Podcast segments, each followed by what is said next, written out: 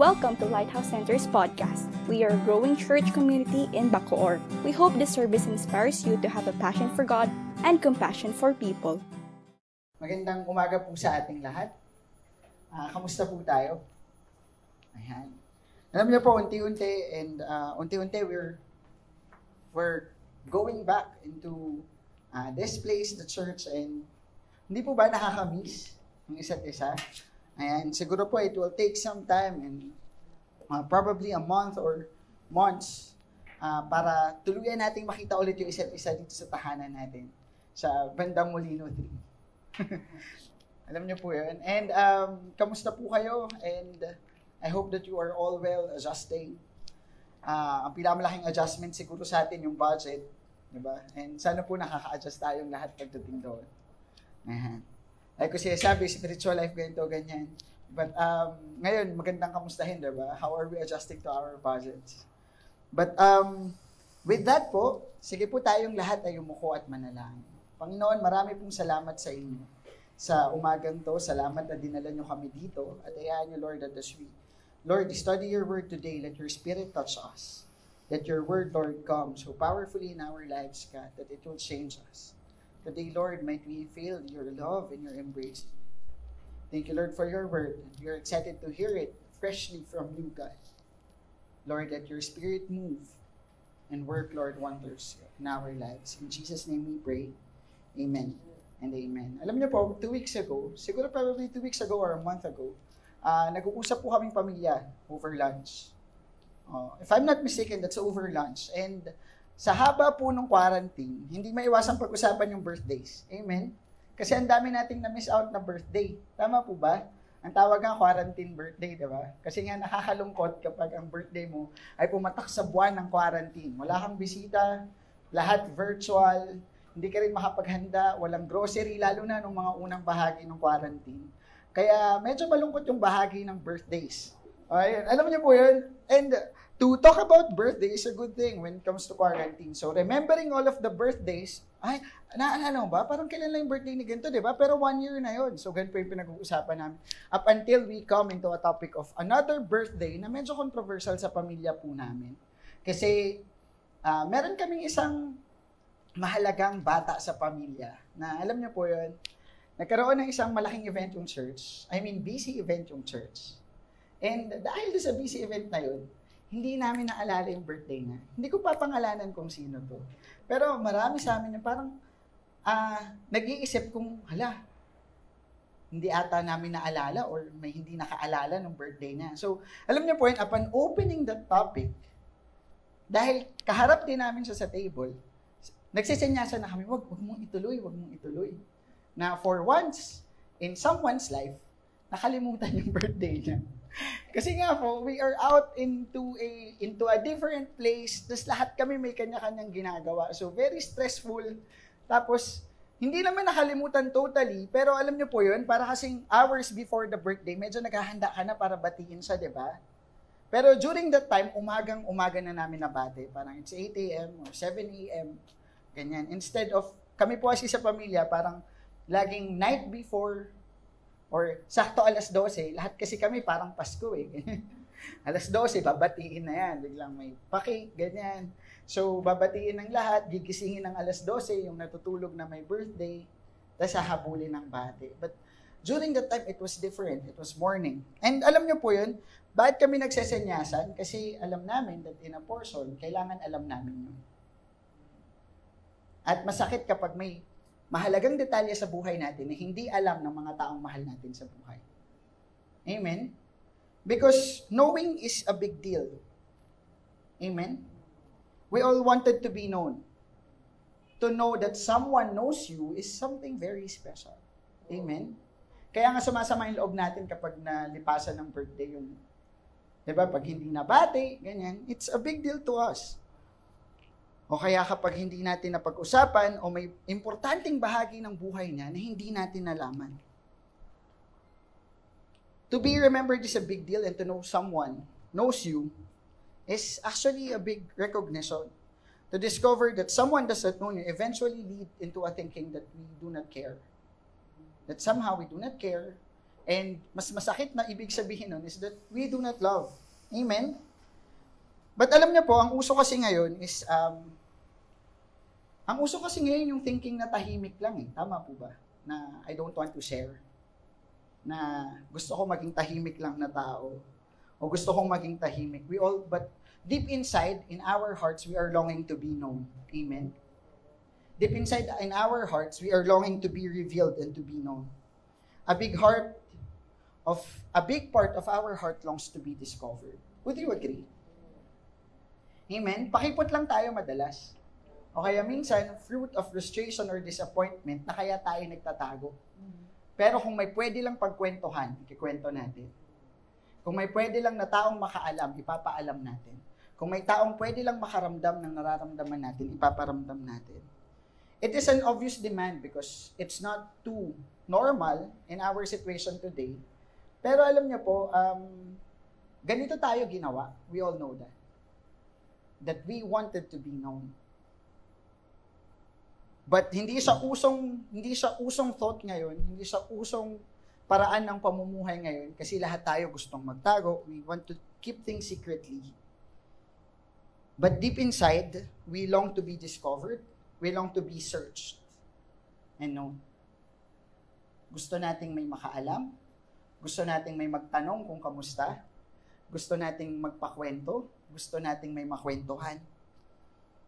And today we will be reading from the book of Psalm, chapter 139, verses 1 to 18. Ito po ay mula sa awit, isang daan tatlumput siyam. The way we will be reading the text is in Tagalog. Okay? Our topic for today is the benefit of being known. Are you excited for God's word? At alam niyo po, sabi niya dito, Ako'y iyong sinisiyasat, batid mo ang aking buhay, ang lahat kong lihim, Yahweh, ay tiyak mong nalalaman. Ang lahat ng gawain ko sa iyo ay hindi lingid. Wow!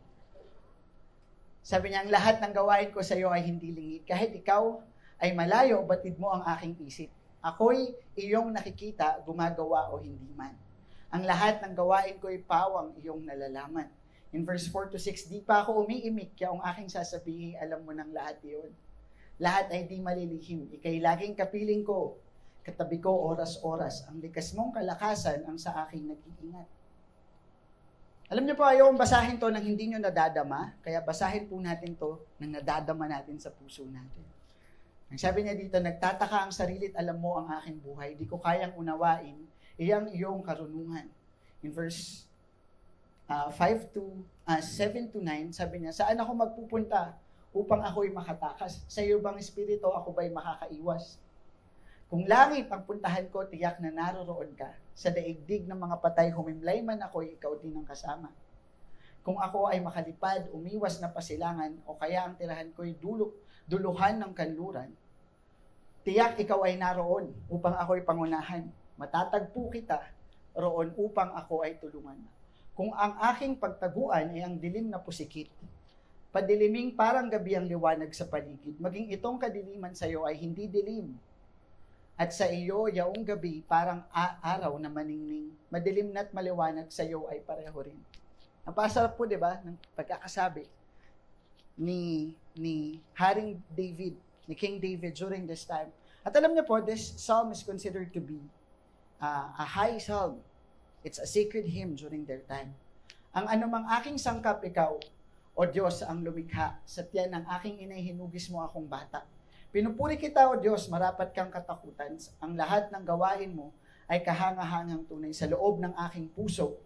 Lahat ito'y nakikintal. Ang buto ko sa katawan, noong iyon ay hugisin sa loob ng bahay bata, dooy iyong napapansin. Lumalaki ako roong sa iyo, hindi nalilihim. And on the last set of verses, ako iyong nakita na, hindi pa man isinlang Batid mo kung ilang taon ang haba ng aking buhay pagkat ito'y nakatitik sa aklat mo na talaan. Matagal nang balangkas, matagal nang balangkas mong ikaw lamang ang may alam. Tunay, Yahweh, di ko kayang maabot ang iyong isip. Ang dami ng iyong balak ay hindi ko nababatid. Kung ito ay bibilangin, ay sindami ng buhangin. Sa sa pa rin ako kung umaga na magising. Ang pahaganda po ng salmo, di ba? Na kung naghahanap tayo ng makakapansin sa atin, si Lord na siguro yung may pinaka um, nakapansin. Hindi po ba? Gusto po nating maipakilala. Gusto nating makilala. Amen? Gusto po nating mai- mapakilala, gusto nating makilala. May mailalim na naisin yung puso ng bawat isa na may hayag ang sarili. Alam niyo po kung bakit? Sa tingin niyo po bakit kailangan nating maipahayag yung sarili natin one way or another? Because that is only, because that is a way through our sensing. That is a way through our purpose. Anong, anong halaga natin sa mundo kung pare-pareho tayong lahat? And it is only through our stories that we are different. And we all wanted to make a mark. Lahat po tayo gusto natin gumawa ng isang tatak. At yung tatak na yun ay malalaman lang sa istorya na meron tayo.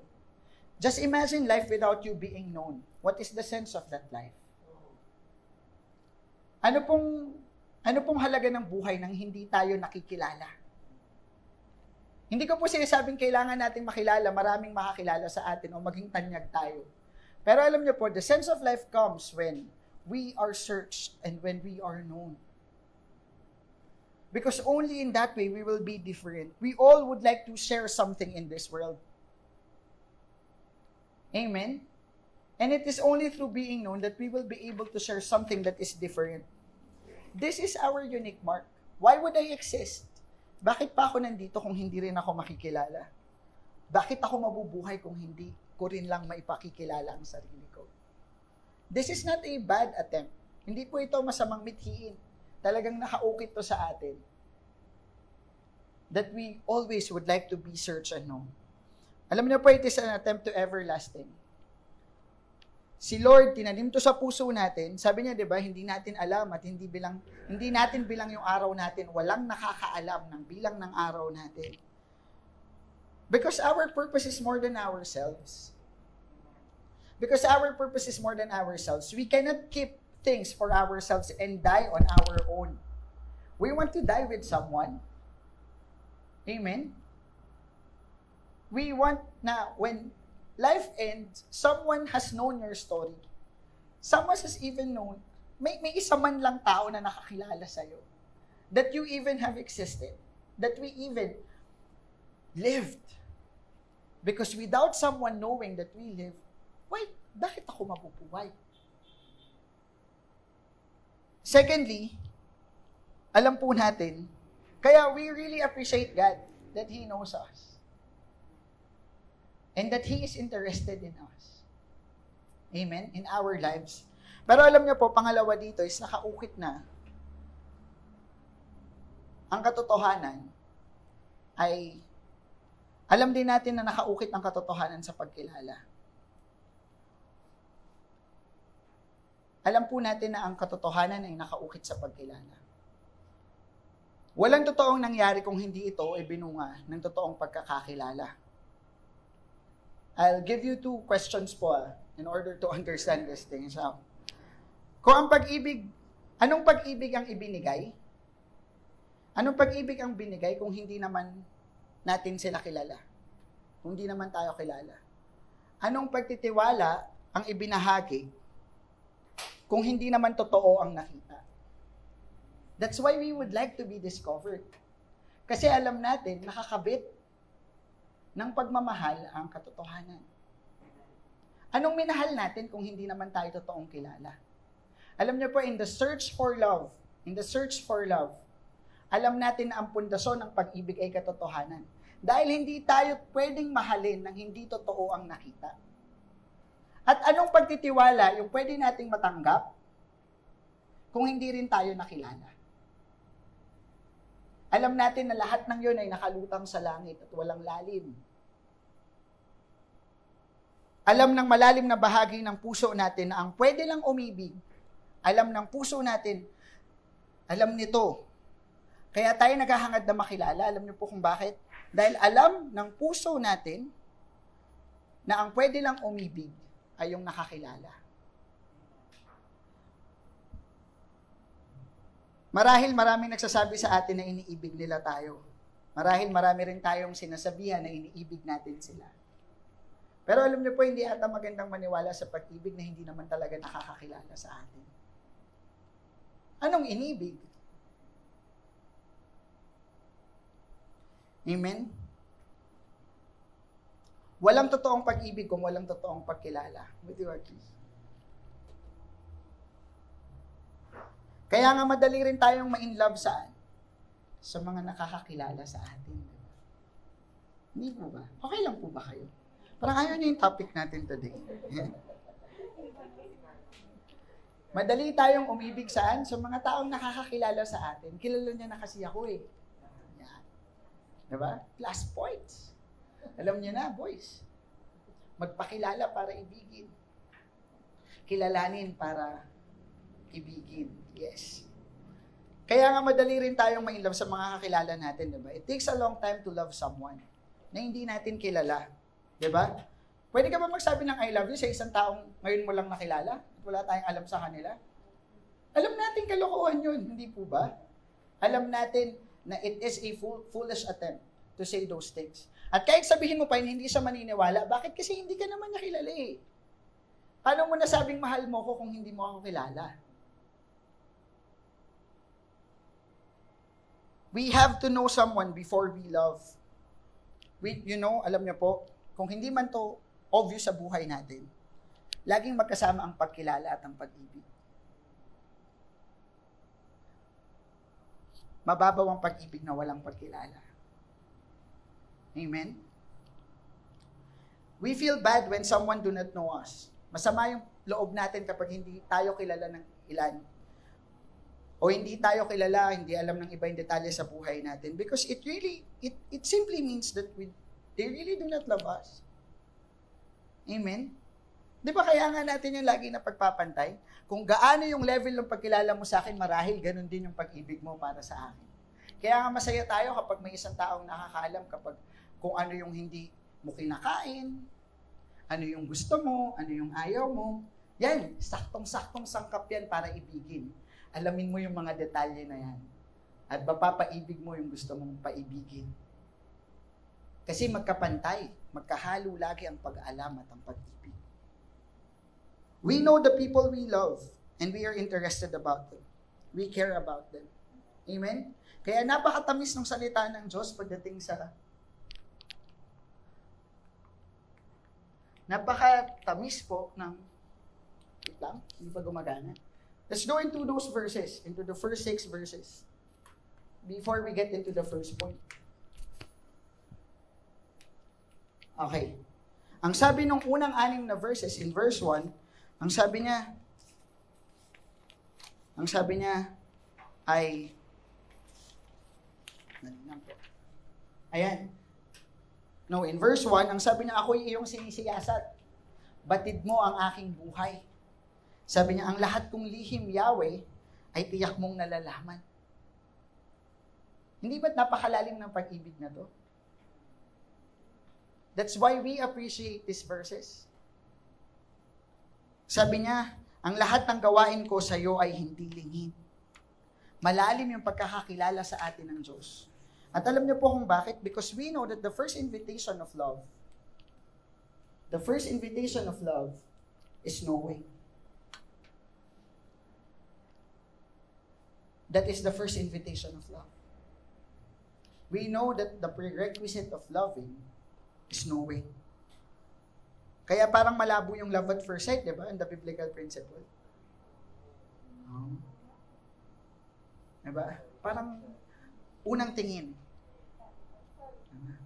Pangalawang tingin. Hindi pa rin. Kahit nakapangalawang tingin, hindi pa rin. Okay? The first invitation of love is knowing. And we have to understand that. Alam niyo po, going back to the verse, alam niya ang bawat lihim, batid niya ang bawat gawain, alam kahit ang ating sasabihin, kahit hindi pa natin to sinasambit, alam niyo po yun, alam niya na yun. Alam niya ang ating buhay. Pagdating po sa verse 5, we cannot hide but to observe that there is another detail.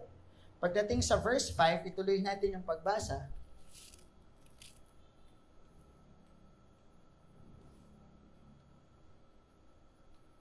Um, sabi niya dito, Ah, sabi niya dito, ikay laging kapiling ko, katabi ko sa oras-oras. Ang likas mong kalakasan ang sa aking nag-iingat. Sabi niya, nagtataka ang sarili at alam mo ang aking buhay. Di ko kayang unawain upang ako'y, di ko kayang unawain ang iyong karunungan. Saan ako magpupunta upang ako'y makatakas sa iyong spirito? Ako ba'y makakaiwas? Sabi niya, kung langit ang puntahan ko, kung mamatay man ako, kung lumipad man ako, pumunta man ako ng dulong kanluran, sabi niya, hindi ako makakatakas. At kahit sa gitna ng dilim, sabi niya, kung magtago man ako sa dilim, sabi niya, sa'yo, pareho rin, maliwanag pa rin.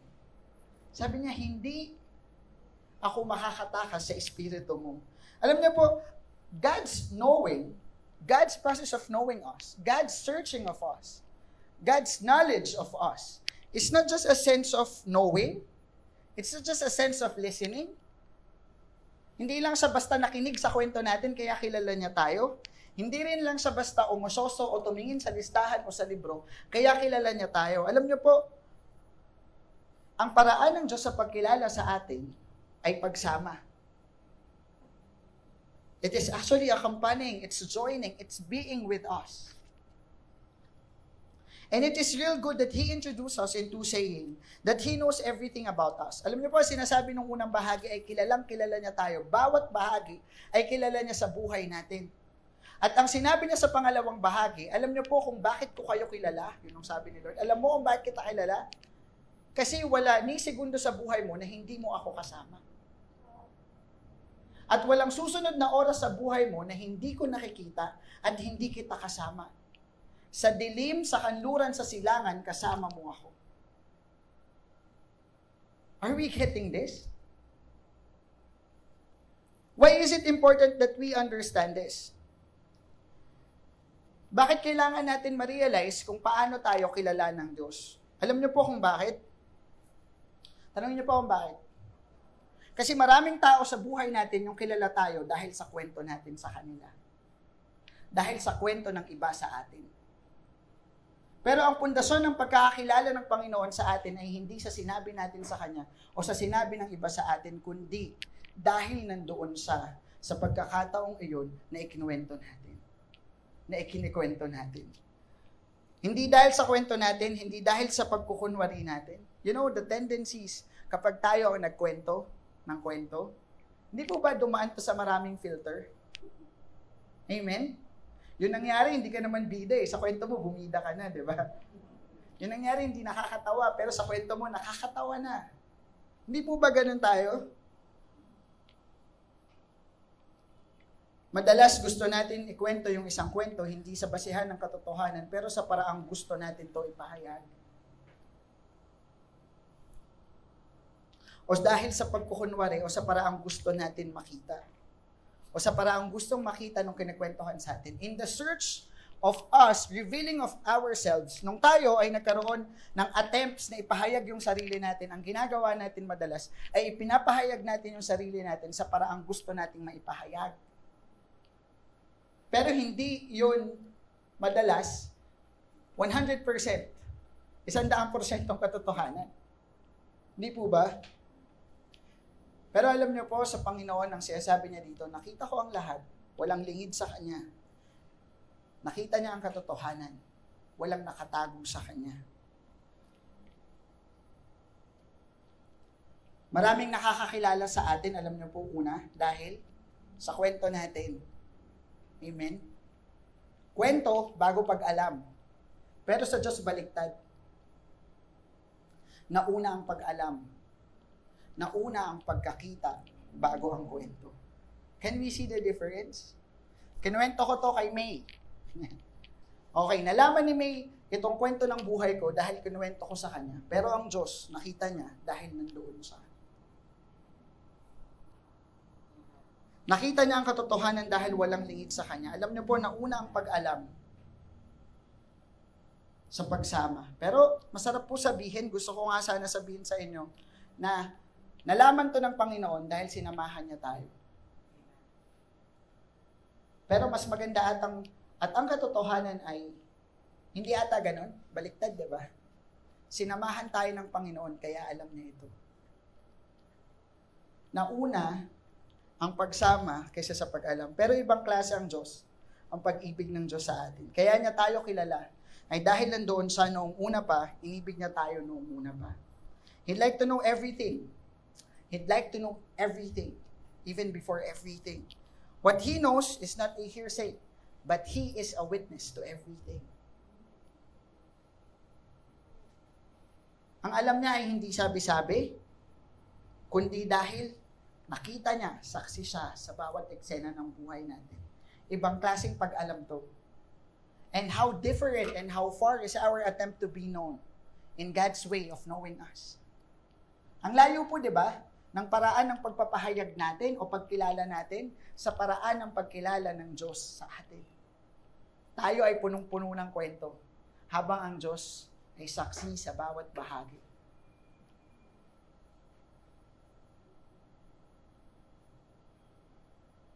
I know this might be something that is obvious on the verses.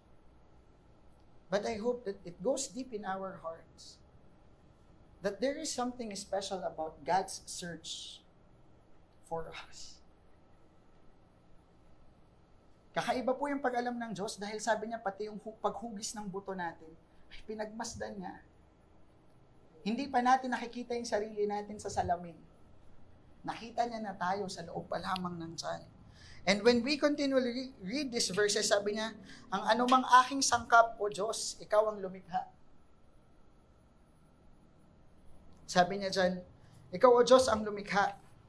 From verse 13 to 18, ang sabi niya, ang anumang aking sangkap, ikaw, O Diyos, ang lumikha. Sa tiyan ng aking inay, hinugis mo akong bata.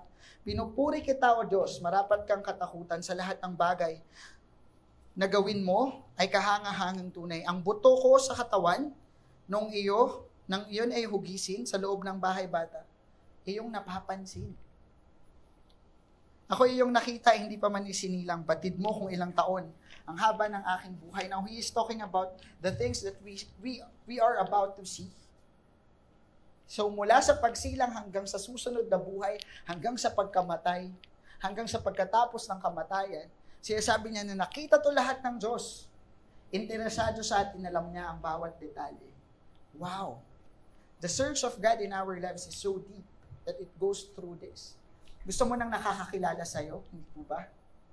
Gusto natin na makatatanggap sa atin, makakakilala sa atin. Now, this is God's love for us.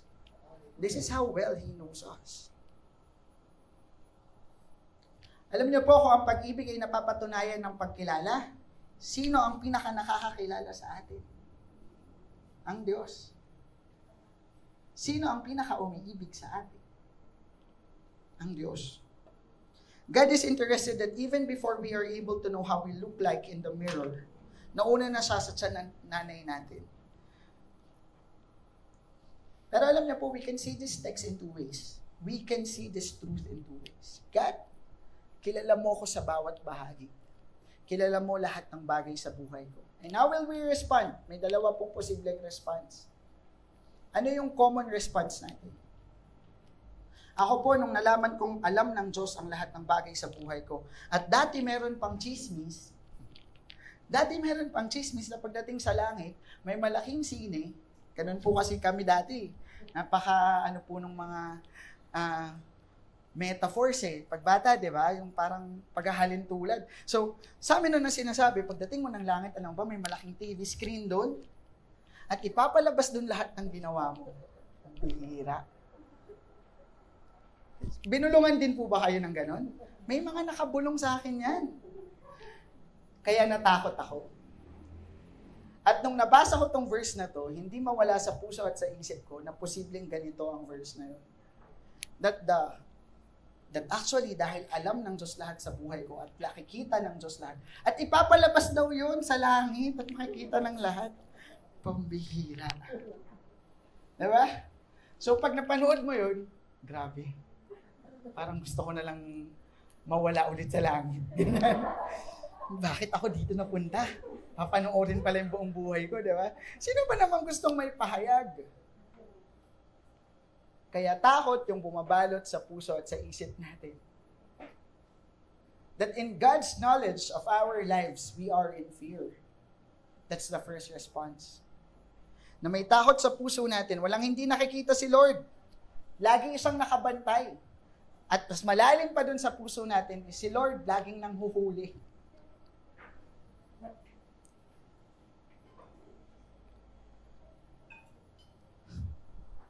Hindi po ba't ganun din naman tayo pagdating sa ibang tao?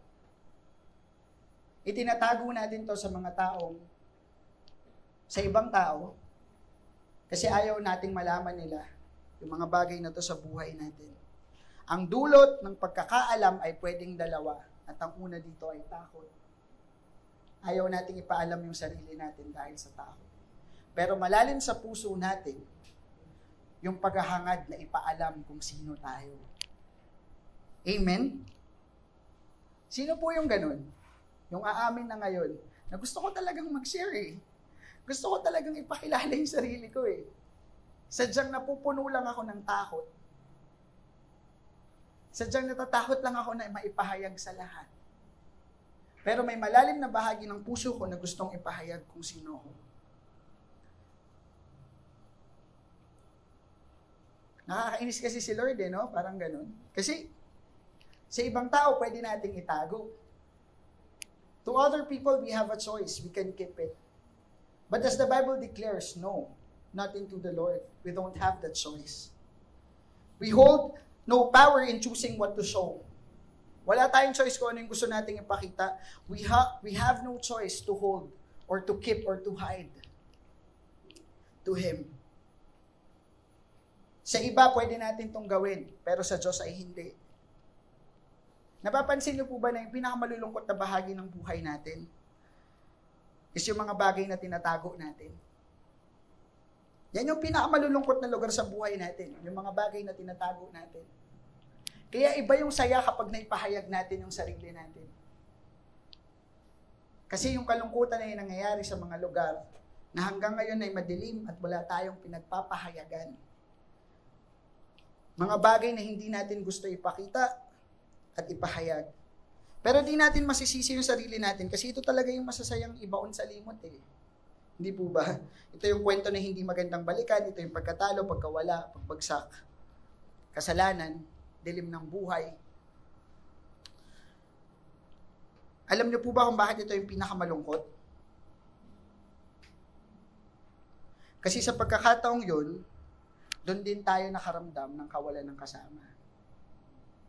Alam natin na mawawalan tayo ng kasama kapag ipinahayag natin itong mga bahaging to ng buhay natin. Hindi natin makwento, hindi natin mabanggit. Dahil alam natin sa mga bahaging yon, mahirap makahanap ng kasama.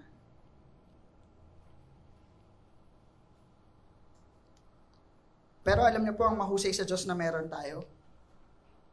Nandyan siya sa bawat pagkakataon. Nandyan siya sa bawat pagkakataon.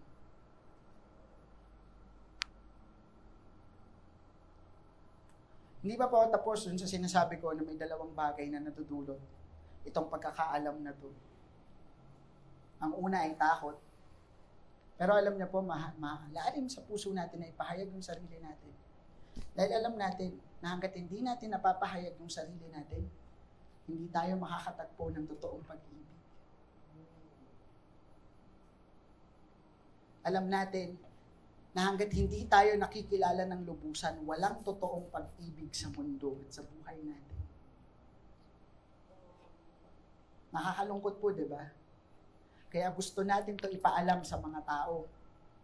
Kasi gusto natin ipakita sa kanila yung pinakamadilim na bahagi at doon natin malalaman kung sino lang yung gustong sumama sa atin.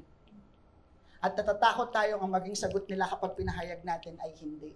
Hindi kita gusto samahan. Kaya natatakot na lang tayo at hindi na lang natin to inaalam. Tinapos natin ang paghahangad ng totoong pag-ibig. Okay na yung mababaw na pag-ibig, isang pag-ibig na walang lalim.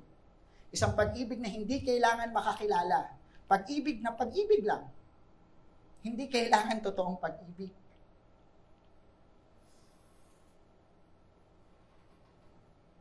Amen? We are satisfied with this low level love, with this lower kind of love.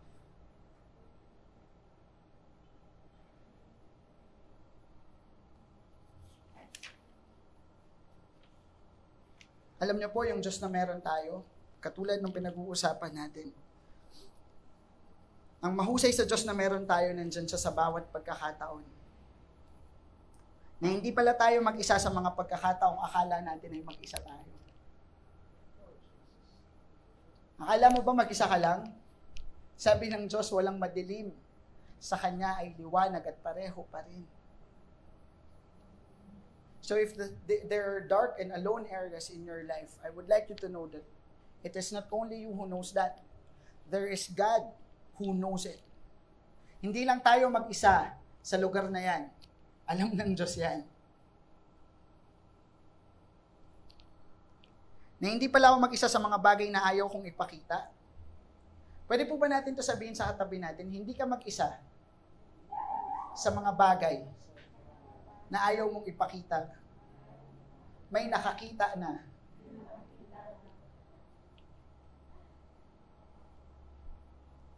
May nakakita, may nakaramdam at may nakaalam. Sa pag-iisang nararamdaman natin noon, kulungan, madilim na kulungan at mag-isa tayo sa kulungan, gusto ko pong sabihin sa inyo na may kasama tayo sa kulungan at may liwanag na nakatabi sa pagkakataon na yun. At meron tayong kasama. Maraming bahagi siguro yung malungkot tayo dahil mag-isa tayo at wala tayong maisama. Wala tayong iniimbitahan sa pag-alam. Pero grabe, kasi alam ng Diyos yun. Alam niyo po, grabe yung pag-ibig ng Diyos kasi nandoon siya, nandoon siya sa bawat pagkakataon.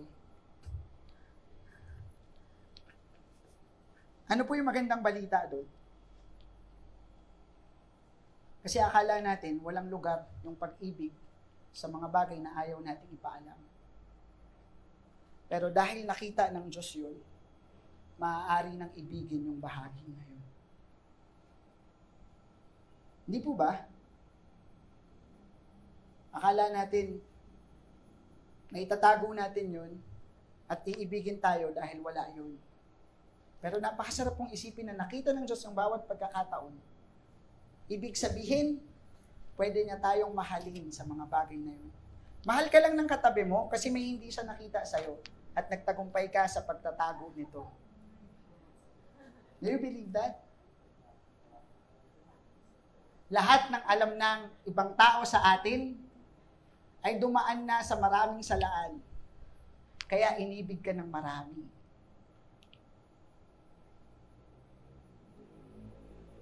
Mabuti kilala ako ng Diyos. Kasi yung mga bagay na hindi ko kayang ipahayag, dahil alam niya, meron siyang choice para ibigin ako, muhian ako.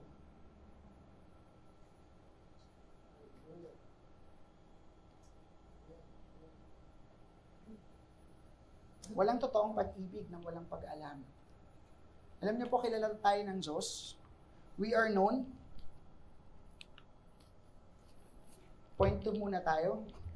We are known. Hindi kasi gumagana. We are known because we are not alone. Kilala tayo ng Diyos dahil wala ni konting bahagi sa buhay natin yung hindi niya alam sa buhay natin. Hindi kasing babaw to ng tao na kinuwento lang yung gustong ikwento sa'yo, o naghangad ka ng pag-ibig, kinuwento mo lang yung gusto mong sabihin, dahil gusto mong ibigin ka niya, hindi yun ganun. Ang Diyos nakita yung pinakapasikot-sikot ng buhay natin, pero inibig tayo kahit ganun. Ang Diyos nakita na ang sama pa rin ang gusto mong gawin, pero inibig ka niya kahit ganun. Yung tao minahal tayo kasi ang pinakita natin maganda, yung maganda lang, at yung gusto lang natin pakita. Pero iba ang pag-ibig ng Diyos. Alam niyo po nung nalaman ko to, hindi pala ako mag-isa sa mga bagay na ayaw kong ipakita. Na hindi pala ako mag-isa sa mga bagay na ayaw kong ipakita. Nung nalaman ko yun, nalito ako. Lord, matutuwa ba ako malulungkot? Kasi may nakaalam pala. Alam niyo po yun. Matatakot ba ako? Parang gano'n. Lord, bakit hindi ako natuwa? Na alam mo yung bawat bahagi ng buhay ko. Diba? Parang, Lord, kasi pag nalaman mo yun, talagang evicted tayo eh. 300 points para kay Dave kasi ganito siya. Another 2 million dahil dito. Hindi ba? Hindi natin alam kung matatakot ba, ako, ba tayo matutuwa. Punong-puno ng takot yung puso ko.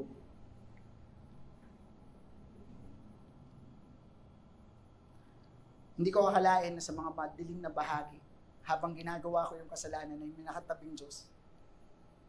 At nakikita niya tong mga bagay na to.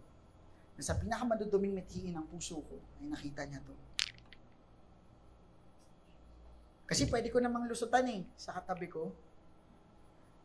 ba? Pwede ko lusutan eh. Ako pa, ayaw lusutan niya. Has, hasang-hasa ako sa pagpapalusot. Sabihin ko pa, nasa Bible yan. Pero hindi ganun. Pero alam niyo po, may malalim na bahagi sa buhay ko yung natutuwa kasabay nito. Pwedeng matuwa kasi ang daan lang sa totoong pag-ibig ay pag-alam. Dahil may nakaalam, may pwedeng magsabi na mahal niya talaga ako. At lumalim to sa puso ko to, ko to nung nalaman na nalaman kong pwede na akong ibigin dahil alam ng Diyos ang lahat. At ang pag-ibig niya ay hindi bulag sa lahat ng nangyayari sa buhay ko. Dito ako natagpuan yung totoong pag-ibig. Sa isang Diyos na inalam ang lahat, nakita ang lahat. Pero pinili pa rin akong ibigin. Sa Diyos na hindi ko kailangan mag-filter ng mga kwento bago ko ibigin. Sa Diyos na nakita lahat, kahit nga mga bagay na hindi ko alam, nakita na niya. Kahit gulong-gulo ako sa kanya, malinaw pa rin. Diba? Minsan kinukumbinsin natin yung sarili natin na hindi masama yan, hindi masama. Hanggang nakumbinsin na natin yung sarili natin, diba? Kaya ang gulo-gulo ngayon ng tama at mali sa buhay ko. Pero kahit magulo lahat ng yon, at kahit sabihin pa ng Diyos na mali yun, nakita niya yon, at pinili niya tayong ibigin. Alam niyo po, posible ang pagmamahal dahil kahit yung mga bagay na hindi ko alam na ako, ay inibig pa din. Na sa lalim ng kasamaan at karumihan, ay pumiling tumingin, sumama, at tanggapin. I would like to give you a case here. Alam niyo po kung bakit mahalaga to? Dahil dito rin lang natin na makikita na pag-ibig lang ng Diyos ang totoo. Dahil siya lang yung nakakita ng lahat, pero umibig. Walang kayang makakita ng lahat. Tandaan po natin to ha. Walang kayang makakita ng lahat. Kaya walang kayang umibig ng tapat. At kung nakita ng Diyos ang lahat, Ibig sabihin nun, siya rin lang yung kayang umibig sa atin.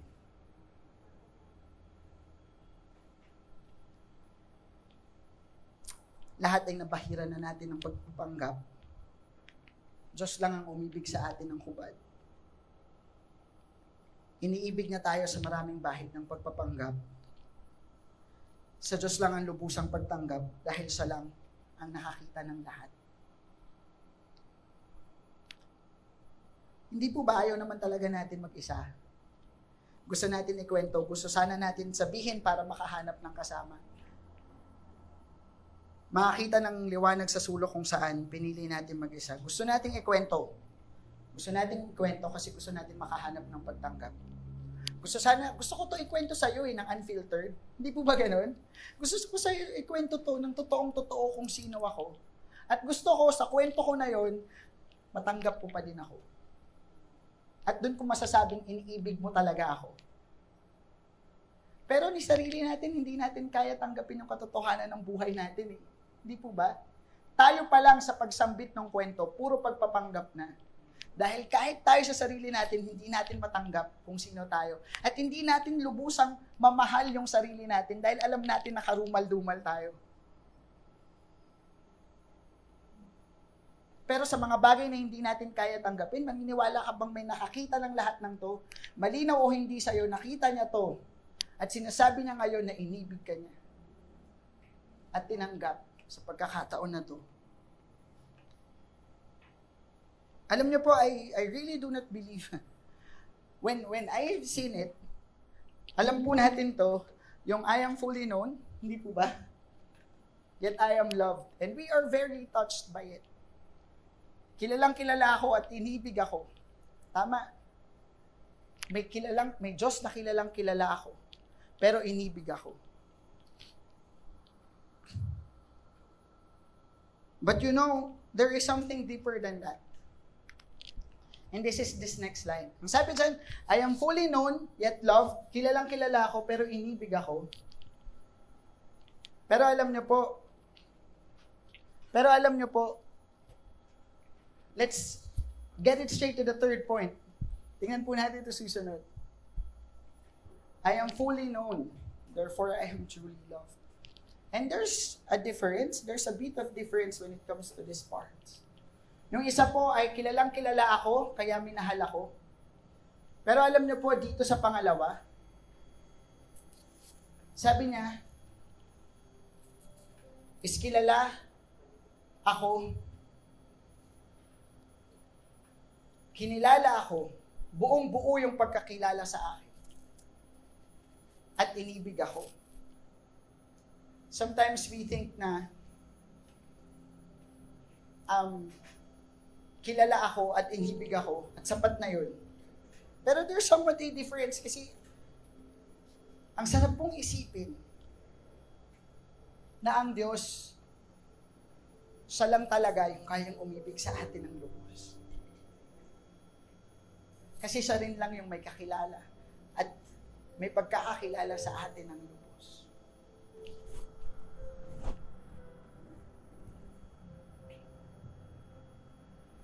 Walang totoong pag-ibig. Yun yung sinasabi nito.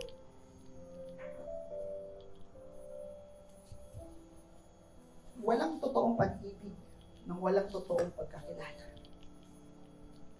At iisa lang yung totoong may kakilala, magkakakilala sa atin.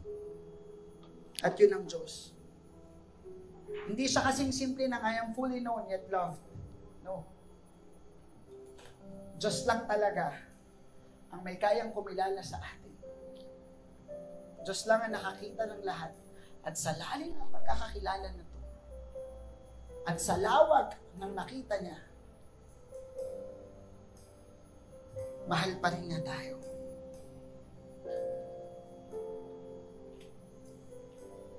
Alam niyo po,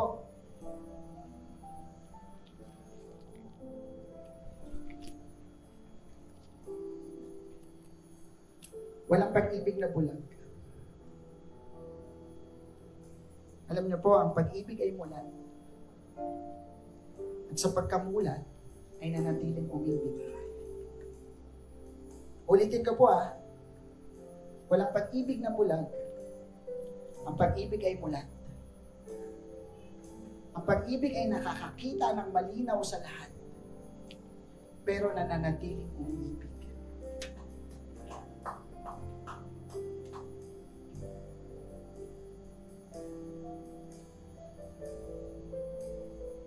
There is never a time that we are not that we are alone. God knows every single detail. Wala ni isang pagkakataon sa buhay natin na tayo ay mag-isa.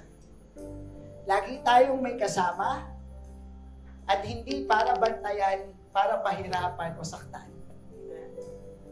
Para ipakita sa atin, nandyan sa, para ipakita sa atin na kahit anong pagkakataon, at kahit nakakita, nakikita ko to, handa akong umibig.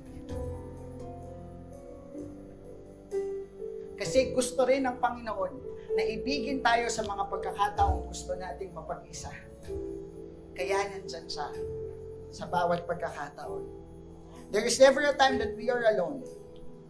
Wala ni isang pagkakataon sa buhay natin na tayo ay mag-isa. Is God interested with me? God is interested with. He is not just interested with me, He knows me intently. He doesn't just, hindi lang siya interesado, mahal niya ako at iniingatan niya ako. He loves and He cares. You know, I'm not known out of filtered stories. Lord, salamat na kilala mo ako. Kasi dahil kilala mo ako, at totoo at malalim yung pagkakakilala mo sa akin, matatagpuan ko rin yung totoo at malalim na pag-ibig. Amen? I am not known out of filtered stories. I am known because He witnessed everything. I am loved because He witnessed everything. And there is never an empty space in this life. It is always known and it is always loved. I would like us to have this moment with the Lord and say, God, salamat na kilala mo ako. Salamat na tinignan mo yung bawat bahagi ng buhay ko. Kasi tinago ko yun at akala ko mag-isa ako at walang pag-asang mahalin ako dahil sa mga bagay na yun. Salamat na nakita mo yun. At dahil nakita mo yun, hindi mababaw yung pag-ibig mo sa akin. Malalim to. Malalim to.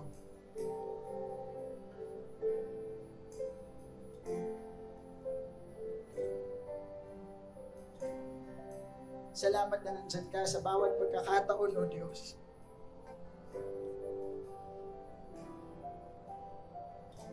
Kasi akala namin habang buhay na lang nakatago ito. At ayaw namin itong palabasin dahil walang magmamahal dito. Pero sa oras na to, nakita mo yung bawat karumihan, bawat pagtatanong,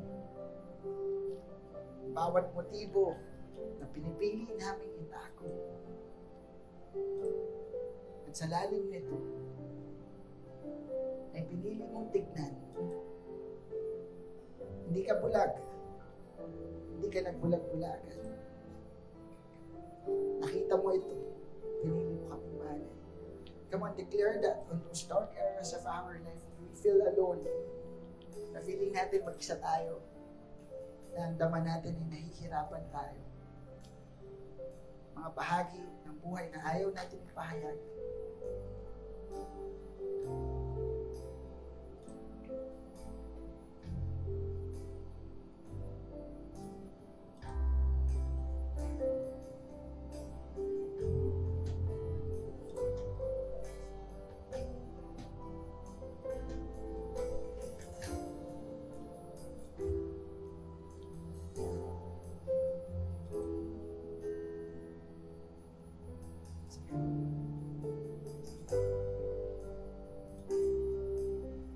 Panginoon, sa tanghaling to.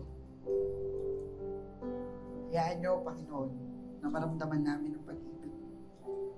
Kung tinignan namin itong mababaw, makita namin ang lalim, ang lawak, at kung gaano kalawak, gaano kalalim yung denive mo para sa tanggapin lang kami, Panginoon. Para tanggapin lang kami. Ang akala namin pag-ibig, ay puno lang pala ng pagpapanggap. Salamat na sa pamamagitan mo at sa pagsama mo, matatagpuan namin ang totoo. Samahan mo kami. Let me appreciate this love, God. Allow us to appreciate the depths